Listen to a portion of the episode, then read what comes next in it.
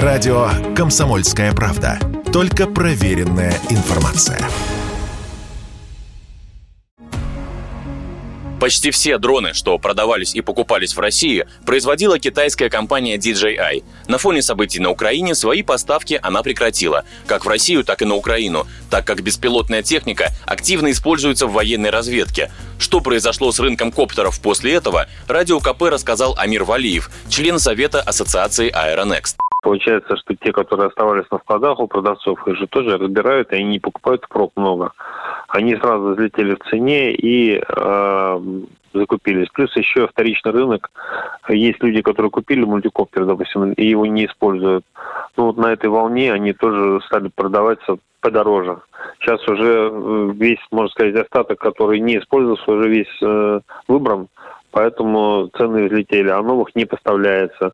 Сейчас в России по-прежнему доступны дроны отечественного производства, но они, как правило, дороже и сложнее в управлении, в отличие от более практичных китайских, освоить которые можно буквально за полчаса, добавляет Валиев.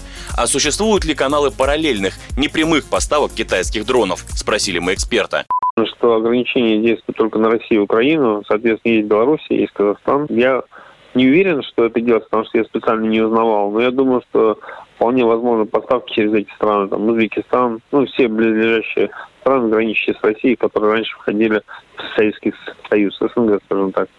С же поставки не прекращены. Я подозреваю, что довольно много компаний сразу же там активизировали закупки, и они уже реэкспортируют в Россию Добавлю, беспилотные летательные аппараты сегодня используются в самых разных сферах. От свадебной видеосъемки до логистики в ритейле, от военной разведки до доставки грузов. Василий Кондрашов, Радио КП.